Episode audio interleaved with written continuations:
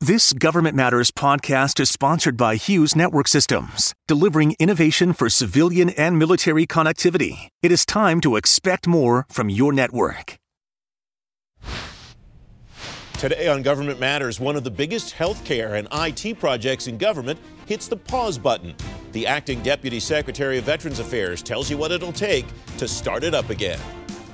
A deadline looms for every agency to go digital, and the pandemic is no excuse. To make that deadline, a seven year plan at the National Archives is ready for prime time. And the number one story of the week the CDC says agencies can mandate COVID tests when employees come back to the office. Can the agencies mandate shots too? Government Matters starts right now. From Washington, D.C. and around the world, this is Government Matters with Francis Rose. Thanks for watching the weekend edition of Government Matters, the only show covering the latest news, trends, and topics that matter to the business of government. I'm your host, Francis Rose. The Electronic Health Records Project at the Department of Veterans Affairs is on hold as the Secretary of VA, Dennis McDonough, conducts a review of the program. Dr. Carolyn Clancy, the acting Deputy Secretary of VA, told the House Veterans Affairs Technology Modernization Subcommittee this week VA won't roll out the EHR at new locations until the review's complete and Congress can see what the agency found. Dr. Clancy's my guest to talk about the program and the review. Dr. Clancy, welcome. Thanks for joining me today. What exactly are you reviewing at VA about the EHR program? So, we are reviewing all aspects of the program. First, it's important, uh, I think, for listeners to know that we went live during a pandemic in uh, October of 2020, uh, not for the faint of heart. It is my understanding that some other implementations of electronic records were postponed altogether, uh, but we did not do that. And implementing an electronic health record any place is. Um, not for the faint of heart. It uh, is challenging. It makes you rethink everything you do all day. And we encountered some challenges, which is not remotely surprising. Uh, but we were concerned when, after a number of weeks, productivity in a number of areas had still not returned to anything. Uh, like a normal level.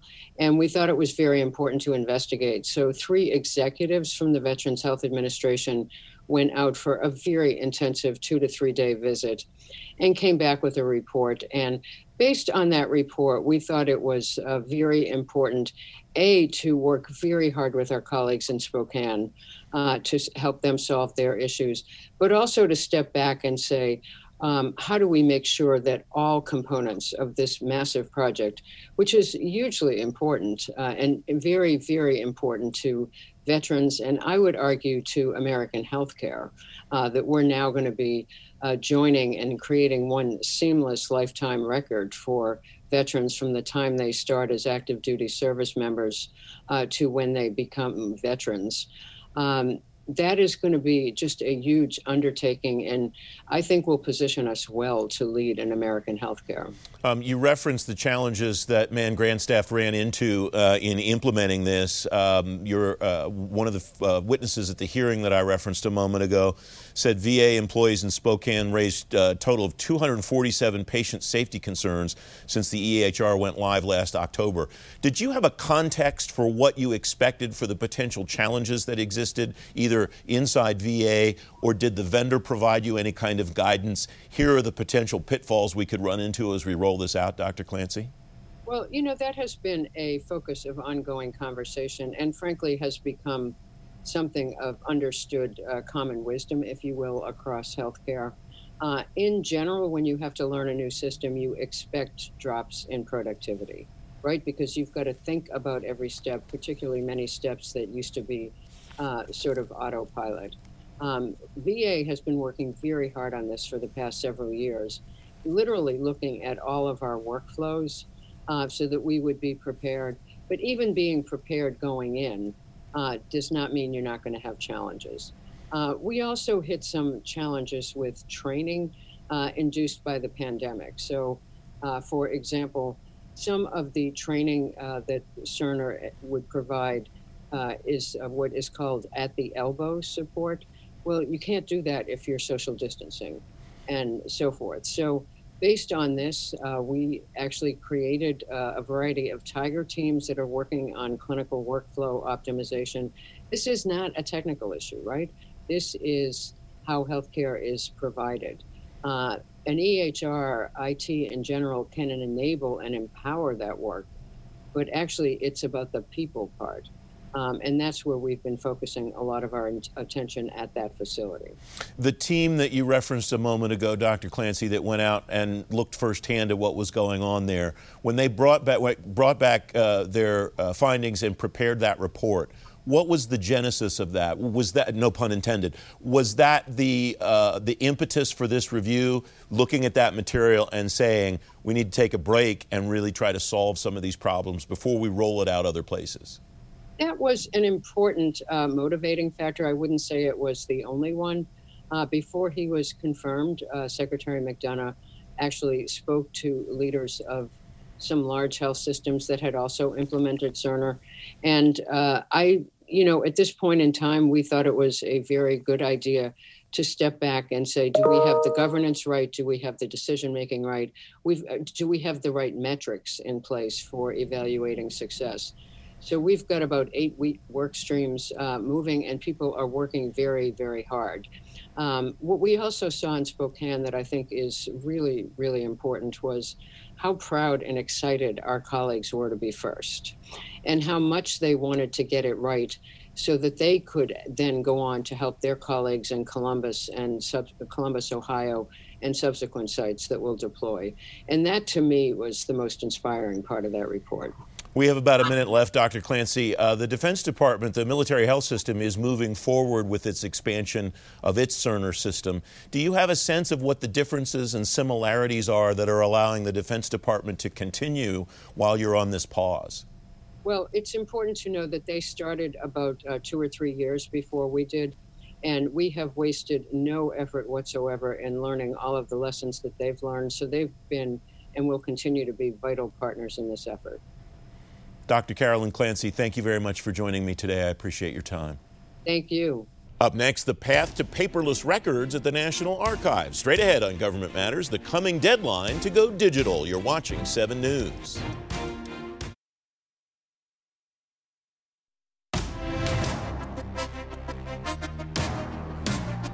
Welcome back. The National Archives and Records Administration is supposed to stop accepting paper records from agencies by the end of 2022. The agency, though, is taking another look at that goal after the pandemic put digitization work on hold at some agencies. Sheena Burrell's the Deputy Chief Information Officer at NARA. Sheena, welcome. Thanks for coming on the program. What are you looking at both internally and externally in this goal to stop taking paper records by the end of next year? Uh, thank you. Thank you so much for having me. Um, NARA is continuing to work with the other agencies to meet the goal through our annual records management process. From a technology perspective, NARA CIO's office has worked with our current cloud service provider, Amazon Web Services or AWS, to determine the potential path forward for AWS to AWS transfers. In addition, we're also thinking through transfers with other cloud service providers to AWS. I think the biggest impact on agencies right now is kind of what you said is the ability to digitize those records that are not already electronic. This is an area where the pandemic has had a significant impact. Has most of the impact been at the agencies, or has most of the impact been uh, within NARA, or is it kind of a combination of both, Sheena? I actually think it's a combination of both. Um, this pandemic has really been hard for all of us, I mean, personally and professionally. From a records management perspective, we know, for example, that the closure of NARA's federal record centers or reduced services has had an impact on fulfilling the Freedom of Information Act requests, providing services to the public and veterans. In addition, COVID 19 has impacted our records management operations, including scheduling records and digitization projects, to name a few. However, if there's one thing we've learned during COVID, is that agencies have genuinely recognized that electronic government is not optional, it's essential.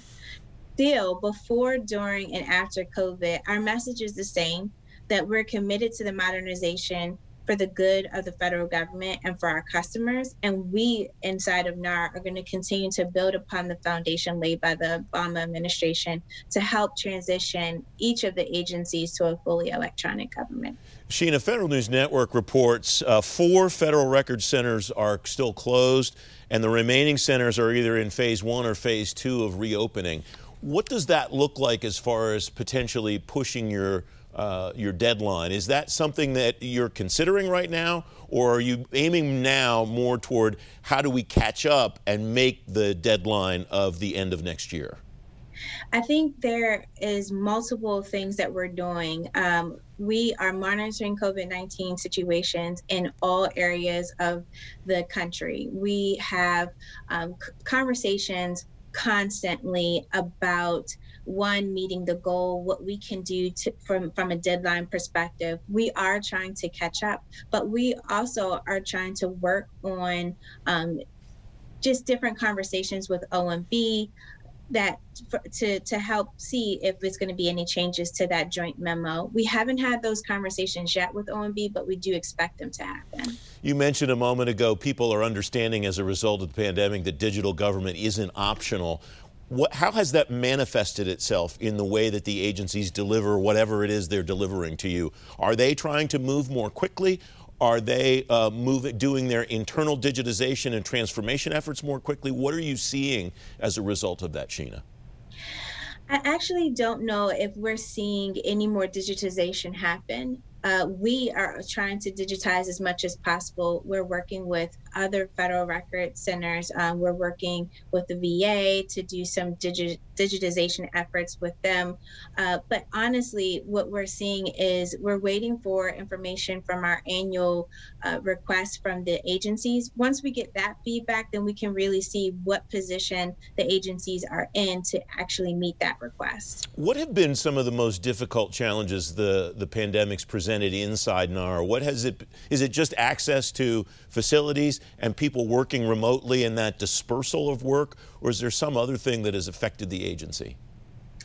I think it is the access to the facilities. in some of these locations, as you mentioned, we're in phase one or phase two, but some areas of the country, we're not actually in the buildings at all. So actually being able to come into the buildings and digitize those records is, is a challenge. And that's some of the challenges that we're trying to meet today. And we're putting different processes in place in order to streamline our work process and to reduce the technician to technician contact with the COVID 19 six feet apart kind of standards.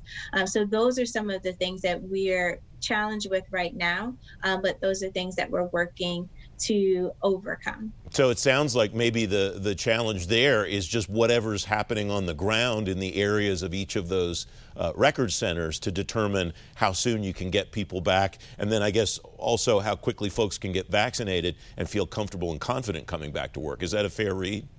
That is a fair read. That's absolutely right. What do you uh, uh, do? You uh, are you able in that context then to set a timeline, Sheena, or is this just dependent on what the events on the ground are around each of those record centers? I think that it depends on not only our record centers, but what the other agencies are able to do on their end. I think the the biggest part for the agencies themselves is the proper management of all records electronically, including digitization of legacy records with the appropriate metadata according to our standards. I think that's the most important aspect of federal government actually reaching this goal. Um, while we do need to have open record centers to help with FOIA requests and actually being able to digitize records, I think that there's some work on the agency's part as well. Sheena Burrell, thanks very much for joining me. It's great to have you back. Thank you so much. Thank you for having me. Up next, the number one story of the week. Your agency could make you take a COVID test before you come back to the office. Straight ahead on Government Matters, what your agency can and can't do as it reopens. You're watching 7 News.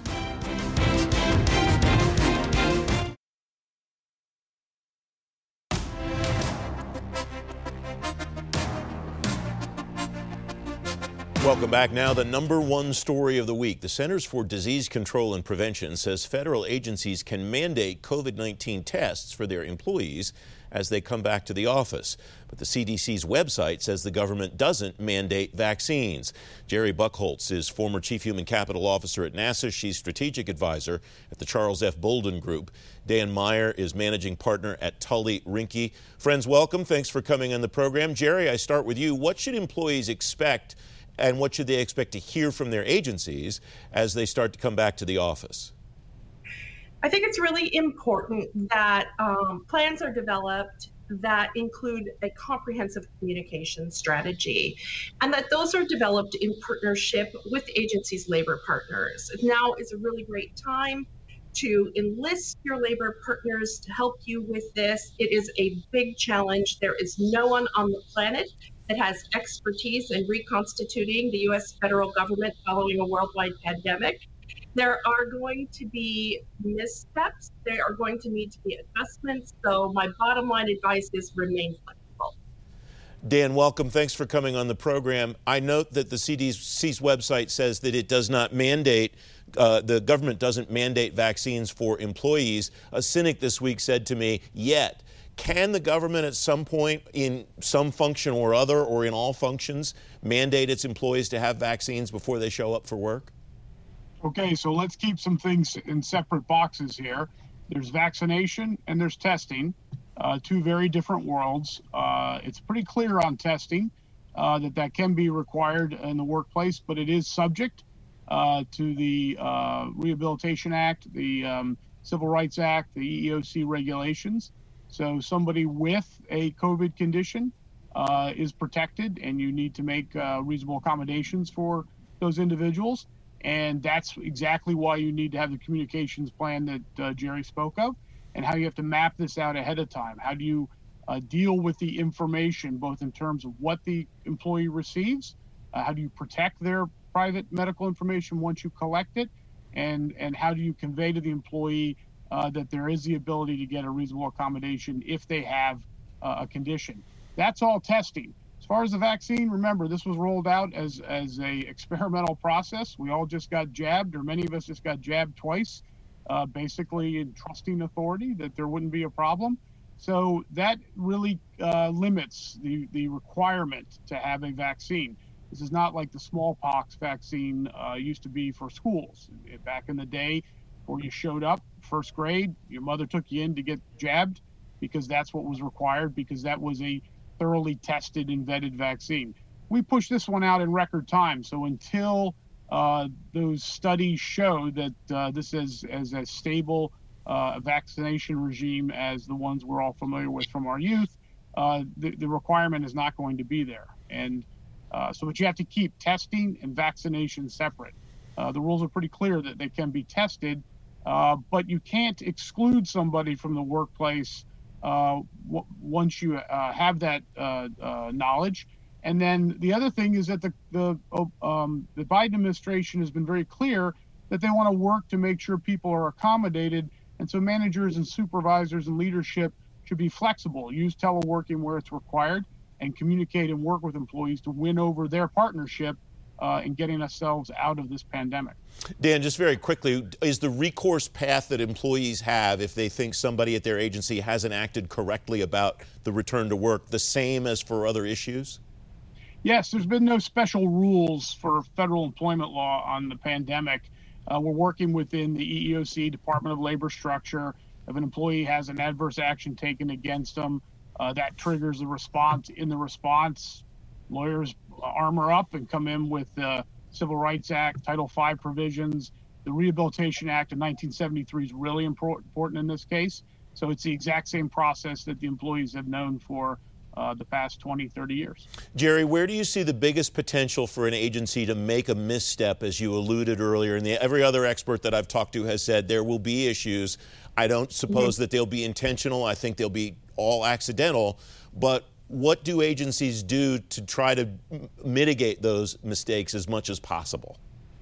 I think there are two things agencies need to focus on. The first is phased implementation, focusing first on those employees that must be physically on work site in order to do their jobs, because, for example, they work almost exclusively with classified material. The second would be groups of people that have significant interaction with the public where they may be exposed or they may expose others. So setting up an implementation schedule that allows you to do smaller groups of people at a time and add people in as you get have greater expertise. The other thing is this is not unlike restarting the federal government after the big shutdown. We've got groups of people who have been coming in every single day during the pandemic. We have groups of people who have been working virtually the entire pandemic. We have groups of people who've been on emergency leave you need a strategy for each three of those groups and you need a plan to glide them back together into a single workforce. And then finally, as I always say, every opportunity I have, focus on virtual work. You should have a plan to extend your virtual work capabilities through at least the end of FY 2020. Um, very quickly, Jeri, what do you see as the long term changes coming to remote work as a result of this? Is it here to stay finally? It is here to stay finally. Um, we were always going to this place. We were going to get here probably in about 10 years. We've had 10 years of evolution in 12 months. It's been a big shock to the system, but one that was going to happen anyway. So just embrace this and consider this a jumping off point and expand your virtual work capabilities for the benefit of your employees and also for the benefit of the citizens you serve. Dan, 20 seconds. Where's the biggest potential for an agency to go wrong in dealing with its employees coming back? It's right what Jeri said. It's on the communications end. I, I would imagine the bulk of complaints that will emanate from this process of starting back up again will come from poor communication uh, and, and, and the inability of leadership to bring their team on board with what is going to be a massive effort. This is exactly what Jeri said. It's like restaffing after uh, the government shutdown. Dan Meyer, Jeri Buchholz, thanks very much for joining me. Appreciate your time. Don't forget, if you miss an episode of Government Matters, it's on our website, govmatters.tv, and you get a preview of every show when you sign up for our daily program guide. You just text GovMatters to 58671. Back in two minutes.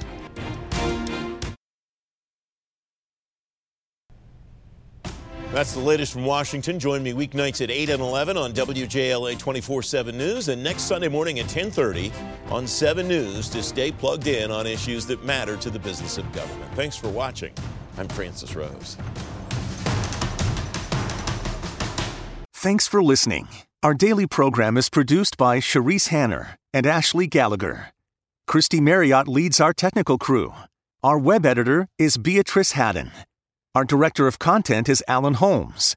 Visit govmatters.tv for articles, videos, and more. Government Matters is recorded at WJLA TV in Washington, D.C. Copyright Sinclair Broadcast Group. You have been listening to the Government Matters podcast, sponsored by Hughes Network Systems. Stay tuned for a brief interview with Tony Bardo of Hughes about how government can use software defined wide area networks to deliver the best digital experience for constituents and staff. Government agencies are continuing the transition to the Enterprise Infrastructure Solutions Vehicle, EIS, for telecom related services. Industry experts are calling on agencies to use it for citizen facing government. Tony Bardo is here. He's Assistant Vice President for Government Solutions at Hughes Network Solutions. Tony, welcome. It's good to talk to you again. What does the EIS vehicle provide for agencies to make these kinds of transitions, to do the network modernization that they need to do? It's a great question, uh, as you always do. Lead off with uh, Francis, and it's good to see you. Got talk to you again. But uh, here's it, it's more interesting, really, to talk about what it hasn't uh, delivered yet. And uh, GSA fa- faced an interesting conundrum when they were uh, putting EIS together, and it was necessary to do so, and they had the right vision for it and the right ideas to bring in some new blood and new new vendors and new kinds of companies. But the the services available to to the government at the time were still the same services that have been around for 20 years, um, and that is the the MPLS network um, services that worked during the end of FTS 2001 and throughout the networks contract. So. Um, the, the, the new services, the new modern services were just emerging. These are the new SD WAN, the managed broadband services, and these are the kinds of services that are better equipped for handling the large surge and surges of bandwidth demand for the agencies, particularly at the edge. So what was what the agencies were sort of presented with was here's a new contract and it's got a new timetable and it's got a new scope of work and a new span of work and a new body of of of, uh, of a performance period but it didn't really have the new services that met the goal or the the mantra of transforming so what we saw in some of the early um, fair opportunities that uh, that the agencies were issuing, and it really took them a long time to start issuing them. Um, but they they they they were basically asking for like for like services, and that wasn't really a uh, a plan for transforming, and it didn't. The, many of the fair opportunities, unfortunately, did not show the the vision for transforming. SD WAN was emerging, so it was a tough call. It was a you know we've got to get this contract, new contract out, because the old contract is aging, it's expiring, it's got its uh, limited time frame. So it was an interesting. Um, you ask an interesting question. It, it, the platform really wasn't ready there to to uh, to transform and leap into transformation and modernization. It's starting to happen though. You uh, gave me a term before we started recording, and I want to tell, want you to tell me what it means and why it's important. Managed service provider. Why does that matter to agencies, and, and why is that concept helpful to them in these transitions, Tony? The concept concept is really helpful because the the pro, the providers and the services and managing them um, makes it easier for the agencies. These these agency telecom managers have really got it tough. They they they have this they have this contract that they were uh, compelled to use and and encouraged to use, and they wanted to modernize. Uh, they're running their own networks today, every day. They have to issue these fair opportunities to compete the business among the uh, providers, the, the prime uh, contractors on EIS and they've got to do it all at the same time and all with the same workload and workforce that they that they have. So these are really really tough. Getting obtaining managed services takes the burden off of the limited staffs of the agencies and lets the lets the um, service providers do the work. So managed service providers can then um, offer these services, manage the networks, manage the uh, security aspects of the networks, manage the routing of the traffic on the networks through the modern architectures of broadband, managed broadband, and managed SD WAN. Tony, there's always more great ideas to talk about than there is time to talk about them. It's great to talk to you again. Thanks very much. Thank you, Francis. Take care.